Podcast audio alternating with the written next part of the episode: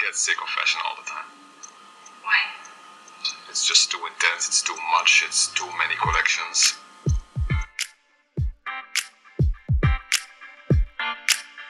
Historia y moda es un recorrido por la historia de nuestra cultura, el arte, la economía, la política y los roles de género, teniendo la moda como hilo conductor. Este es un viaje para los curiosos, los apasionados, los detractores y todos los que quieran conocer el origen de los grandes sucesos y las pequeñas cosas que han tejido nuestra sociedad. Somos Diana y Ceci y te acompañaremos en este apasionante viaje. Bienvenido, comenzamos. Hola a todas y todos. Hoy tenemos un episodio diferente en el que nos enfocaremos más en un análisis de la función y significado de la vestimenta en un clásico de la literatura. El Quijote, obra maestra de Cervantes, constituye una fuente fundamental para el estudio del traje español del siglo de oro el siglo de oro es un periodo histórico en el que florecieron el arte y las letras castellanos y que coincidió con el auge político y militar del imperio español y de la dinastía española de los Habsburgo. La acción en Don Quijote de la Mancha se suponía que tenía que extenderse en un periodo de tres o cuatro meses, pero de acuerdo a las fechas en el texto, que son 1589 a 1614, cubre 25 años, lo que le da al autor mucha amplitud para describir telas y prendas. El vestido, como conjunto de signos aparentemente estable y de gran potencial cómico, tiene en principio en Don Quijote la misma función que en la comedia y otros géneros dramáticos del siglo XVII. Los numerosos personajes que desfilan por las páginas de El Quijote nos revelan amplísimos conocimientos sobre la indumentaria de la sociedad española del siglo XVII y así nos encontraremos una lista larga de tipos sociales como caminantes con los trajes propios del viajero, hombres de armas y hombres de letras, caballeros y nobles de alto rango con sus numerosos servidores y criados, nobles vestidos de cazadores, artesanos y otros hombres y mujeres del común, peregrinos, gitanos, moros y turcos, entre otros. Por eso es interesante como herramienta de estudio de la moda, porque nos muestra otras realidades que no siempre vemos representadas en otros testimonios como la historia o el arte. Las prendas se volvieron más diversificadas y lujosas con la ascensión de Carlos V al trono español y muchas se usaban todavía durante el tiempo de Cervantes. La vestimenta fue más severa durante el reinado de Felipe II, pero bajo Felipe III prevalecieron la variedad y los colores una vez más.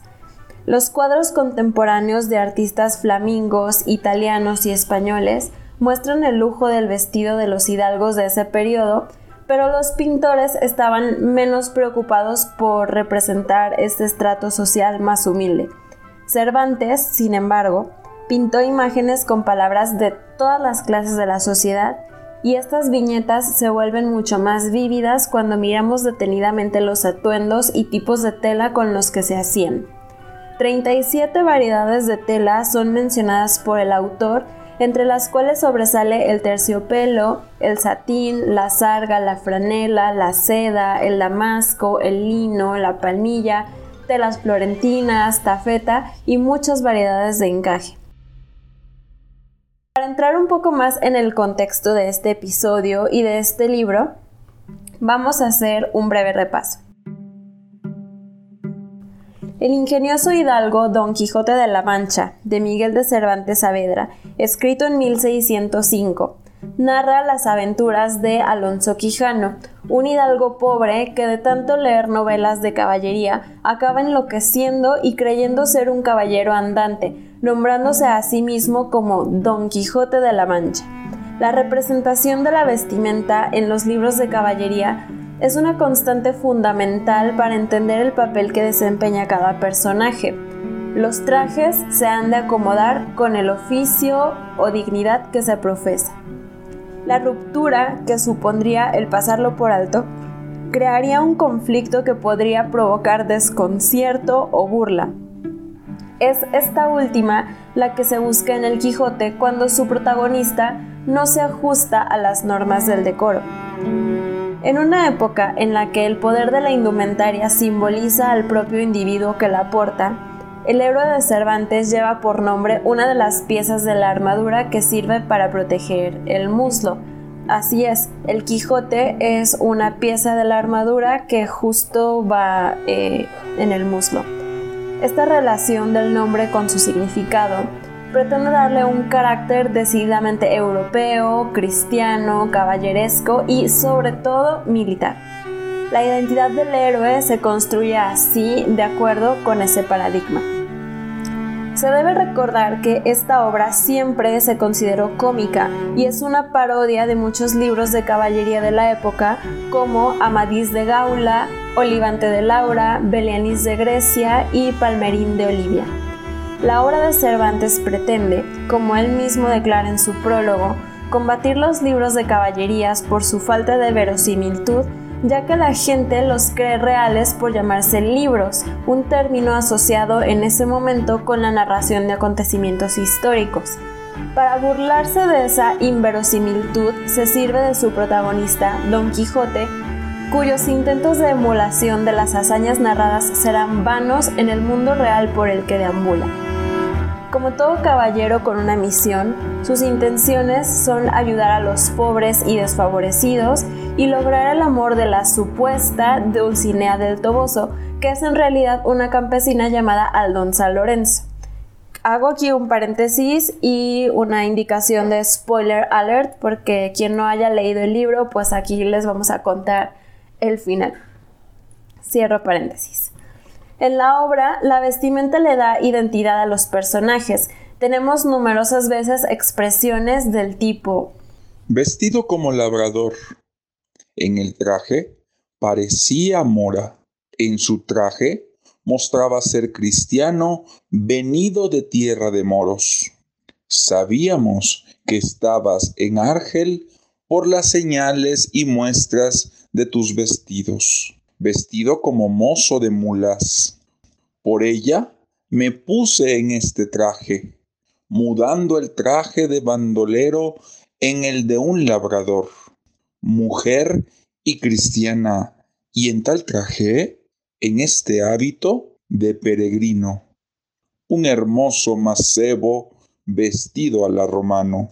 El atuendo va en función de la profesión. Así corresponden las mitras a los obispos o las garnachas a los peritos jurisconsultos. El hidalgo Alonso Quijano también viste como corresponde a una persona sin mucha riqueza. En la descripción del hidalgo con que se inicia la novela, destaca ya la enumeración de las prendas que constituyen su hacienda y definen su economía. Sayo de velarte, calzas de velludo para las fiestas, pantalones de lo mismo y el vellorí para los días de entre semana, siendo el sayo una prenda ya desfasada, pues a comienzos del siglo XVII desaparece de los inventarios de personas de tipo social medio y alto. Solo en los días de fiesta puede el hidalgo permitirse vestir velarte o terciopelo, del cual solo dispone de un modelo. Las calzas, que efectivamente eran distinguidas, son asimismo muestra de su desventajada situación, ya que solo posee un par. El atuendo que usa a diario y que llevará bajo el arnés o armadura, el jubón y sus calzones estrechos, mencionados en varias ocasiones, no se encuentran a la altura de los cortesanos al uso ni por su hechura ni en lo que a la moda imperante se refiere. El material, la camusa, no es propia de gran señor, pero tampoco de villano y el cuello que utiliza es modesto. En cambio, como caballero, son varios los aspectos en que la figura de Don Quijote no cumple, desde el punto de vista de la indumentaria, lo que sería esperable de los caballeros andantes literarios.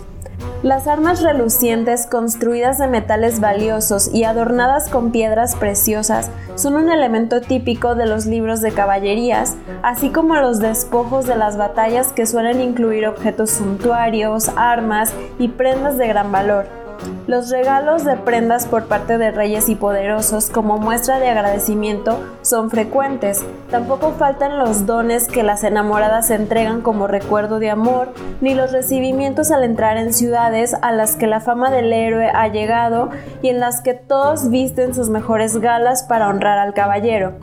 Cervantes, buen conocedor de los libros de caballerías, presenta al protagonista en todas estas situaciones, si bien es cierto que no sigue la ortodoxia del género, sino que ofrece una visión paródica de ellas. Don Quijote, al querer emular las proezas de sus héroes, ha de adoptar su apariencia, sin embargo, sus pretensiones caballerescas inverosímiles se ven corroboradas por la carencia de medios con los que cuenta y la imposibilidad de llevar a cabo aventuras inexistentes.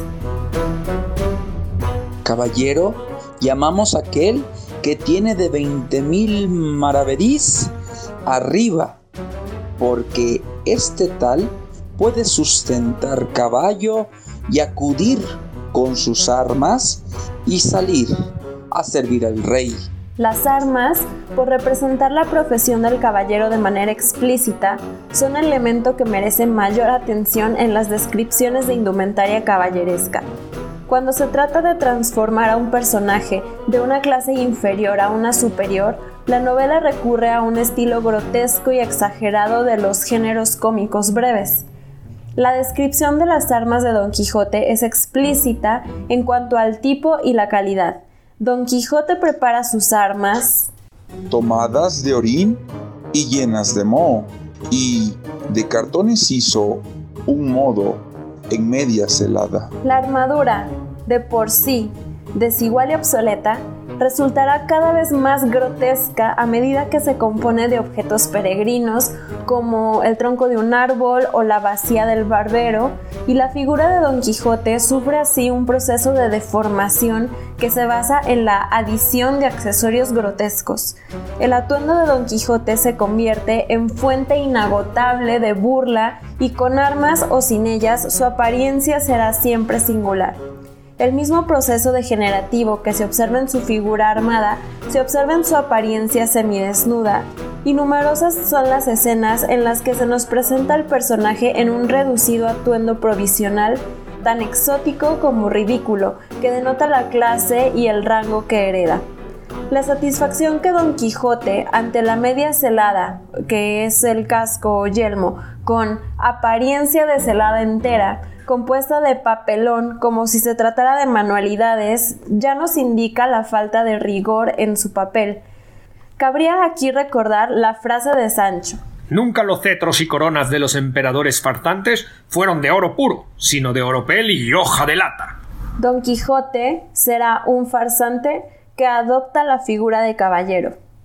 La espada ya no es una joya que maraville con una vaina ricamente labrada en seda y oro, sino que Don Quijote aparece con un tronco o lanzón. Tampoco le preocupa carecer de armas blancas para ser caballero novel y determina Don Quijote limpiarlas de manera que lo fuesen más que un armiño. El héroe de Cervantes es irreverente, pues cabalga sin espuelas al atacar a los disciplinantes cuando apretó los muslos a Rocinante, porque espuelas no las tenía. Hay que señalar aquí que la parodia de Cervantes no afecta solo al vestuario, sino a otras cuestiones como el aspecto físico del héroe, su infancia, su comienzo en las armas, a los que se pueden añadir otros como la liberalidad del caballero, su riqueza, su montura, etc. Continuando con la obra, Don Quijote decide nombrar a Sancho Panza, un empleado suyo, su escudero. Uno de los ejes del Quijote es el contraste cómico entre las aspiraciones de ascenso social de las clases bajas y los medios, o sea, su carencia para lograrlas. Sancho Panza es el mejor exponente de tal contraste. Sancho vestía como todos los labradores manchegos de la época aquellos labradores cuyo estado no podía ser más pobre, miserable y abatido, que hasta el nombre sonaba mal. Tal es la identificación entre el traje y la persona, que se da en el diálogo un uso extendido mediante el cual el individuo es comparado a través de un proceso metafórico en su esencia o materialidad corpórea con la tela y partes de su vestido. Así, por ejemplo, en una de las recriminaciones que Don Quijote le hace a Sancho en casa del duque, se expresa del modo siguiente. ¿Por quién Dios es, Sancho? que te reportes y que no descubras la hilaza de manera que caigan en la cuenta de que eres de villana y grosera tela tejido. Uno de los ejemplos más relevantes a este respecto lo constituyen los comentarios de Teresa Panza ante la propuesta de Sancho de casar altamente a Mari Sanchica, la labradora que ha interiorizado el principio de inmovilidad propio de la sociedad barroca responderá con palabras que recurren sobre el motivo del vestido el cual a modo de metáfora define a la persona. Eso no, Sancho. Casarla con su igual, que es lo más acertado, que si los suecos la sacáis a chapine y de saya para de catorceno a verdugado y saboyana de seda, y de un marica y un tú a un doña y tal señoría, no se ha de hallar la muchacha, y a cada paso ha de caer en mil faltas, descubriendo la hilaza de su tela vasta y grosera. El atuendo de la pareja que forman Sancho y Teresa Panza, pertenecientes a clase inferior de labradores, es descrito mediante trazos diversos a lo largo de la obra. El sayo de Teresa denota la bajeza de su rango en tanto que se aprecia cierta similitud respecto a la realidad de las costumbres de esta clase rural. Juntos, Sancho y Don Quijote viven muchas aventuras. La batalla es el momento en el que los caballeros ganan además de fama, riqueza, pues al vencedor corresponden los despojos, le armas, caballos, ropas, etc. Como despojos de batalla, Don Quijote no obtendrá sino una vacía de barbero que viene a simbolizar sus bochornosos lances. La vacía es un recipiente redondo y cóncavo que luego Don Quijote usa como casco. Además, se ve menguado en su deficitario equipo, pues el bandolero Ginés de Pasamonte y su tropa le arrebatan la espada, una ropilla que llevaba sobre el arnés y le abollan el yelmo, quedando su fama maltrecha al ser derrotado por alguien que no es caballero. Los ricos lechos frecuentes en Amadís, Palmerín, Olivante, que son los libros de caballería que mencionamos anteriormente, se tornan en muy mala cama. Los paños ricos se truecan en una manta a la que se le pueden contar los hilos. Otra escena típica en los libros de caballerías son las emboscadas cuando el caballero duerme. El manto, elemento imprescindible, hace las funciones del escudo en situaciones críticas. El manto ahora se sustituye de forma paródica por una manta cuando Don Quijote se hospeda en la venta y cree ser atacado. Se dice, en el brazo izquierdo tenía revuelta la manta de la cama y en la derecha desvainada la espada. Lo deficitario del atuendo de Don Quijote se manifiesta por doquier. Como hombres de corte que eran, los caballeros disponían siempre de ricas vestiduras con que ataviarse, hacer recibimientos a reyes y emperadores, presentarse a justas e incluso con riquezas que dar de manera altruista. Don Quijote critica estos adornos de los que ahora se usan, a quien la púrpura de tiro y la por tantos modos martirizada seda encarecen. Critica que les crujan a los caballeros los damascos, los brocados y otras ricas telas de que se visten, más que la malla con que se arman. En realidad, critica su falta de medios para poder hacer lo que se consideraría adecuado si quisiera ser caballero, pues el lujo en los vestidos no es sino uno de los elementos de la estética del poder. Las descripciones de ricas telas de seda bordadas con oro y aljófar de colores suntuosos que adornaban a los caballeros y a su séquito, los paramentos de los caballos y la exuberancia y derroche de lujo que los acompaña, las maneras novedosas en que están cortadas las prendas, la admiración que despiertan a quien los contempla, aquí se ven reducidas a unas prendas anticuadas pero en buen estado, ejemplo del celo con que su amo las trata, fabricadas en una tela de calidad media y con un corte desfasado. El propio Don Quijote es consciente de sus carencias y no quiere que le desvistan doncellas alegando honestidad cuando su preocupación se debe a la pobreza de sus ropas interiores. Estos pensamientos, que nunca podrían ser dignos de un caballero literario, atormentan al héroe. La mente de los caballeros se dedicaba a pensar en amores o en conquistar territorios ya para el cristianismo, ya para el rey al que servían, así como en resolver agravios de dueñas y otros necesitados. Don Quijote, empeñado en sus amores y en hacer justicia a los oprimidos, tiene otros novedosos pensamientos que le hacen caer en lo ridículo, su preocupación por el aspecto debido a las deficiencias de su atuendo. Tras ser vencido por el caballero de la Blanca Luna, Don Quijote se retira a su hogar, donde, tras adquirir de nuevo la cordura, fallece. Podemos concluir diciendo que en el Quijote no se parodia la indumentaria de los personajes humildes ni la de los nobles, que se presentan tal cual era de esperar, sino que se critica el deseo de aparentar lo que no se es a través de la indumentaria. Era esta una práctica social muy común en la época y de la que se hacen ecos sermones religiosos, eruditos, escritores y la legislación que incita a la mesura y contención en el gasto, así como a la adecuación entre la hacienda y el modo de vestir de la gente. Son incontables los momentos en que se critica a aquellos que quieren aparentar más de lo que son. El soldado que usa oropeles para enamorar, las casas nobles cuyos criados llevan librea solo en ocasiones puntuales en que se han de mostrar ante la sociedad y luego los recuperan cuando el criado se marcha, los hidalgos que dan humo a sus zapatos, aquellos que tienen que mezclar botones de diferente calidad en sus trajes, los que llevan cuellos escarolados y no planchados, ya que llevarlos con abanillos era muy costoso, los que van de camino con ropa humilde para no gastar la lujosa, pues el atuendo de camino era siempre muy suntuoso. Don Quijote representa el despropósito de una tendencia social en que uno aspira a hacer lo que no puede. El menestral un hidalgo, el hidalgo un caballero, el caballero un noble. Don Quijote, al final de sus días, vuelve a lo que era, un hidalgo en su casa solariega, rodeado de conocidos y sin reinos ni tesoros que dejar en heredad a nadie.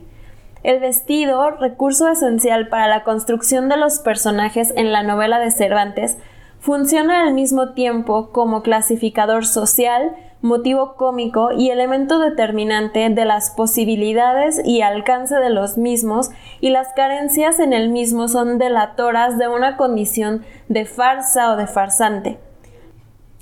Las carencias en el atuendo de Don Quijote van parejas con las carencias en sus méritos para convertirse en un caballero. Cervantes, gran conocedor de este tipo de literatura, coloca a su personaje en situaciones típicas de tales libros y usa las desviaciones a la norma en indumentaria como un elemento de parodia y crítica social. Pues lo primero que digo es que el vulgo tiene a vuestra merced por grandísimo loco, y a mí por no menos mentecato. Los hidalgos dicen que, no conteniéndose vuestra merced en los límites de la hidalguía, se ha puesto don y se ha remetido a caballero con cuatro cepas y dos yugadas de tierra, y con un trapo atrás y otro adelante. Dicen los caballeros que no querrían que los hidalgos se opusiesen a ellos, especialmente aquellos hidalgos escuderiles que dan humo a los zapatos y toman los puntos de las medias negras con seda verde. Eso no tiene que ver conmigo, pues ando siempre bien vestido y jamás remendado. Roto, bien podría ser, y el roto más que de las armas que del tiempo. Así concluimos este episodio, no sin antes agradecer a las increíbles voces que me ayudaron. Eric Aque como narrador, Ceci Ortega como Teresa Panza, Edgar Alonso como Don Quijote y Germán Otero como Sancho Panza. Espero que les haya gustado este episodio. Si es así, por favor compártanlo con su familia y amigos.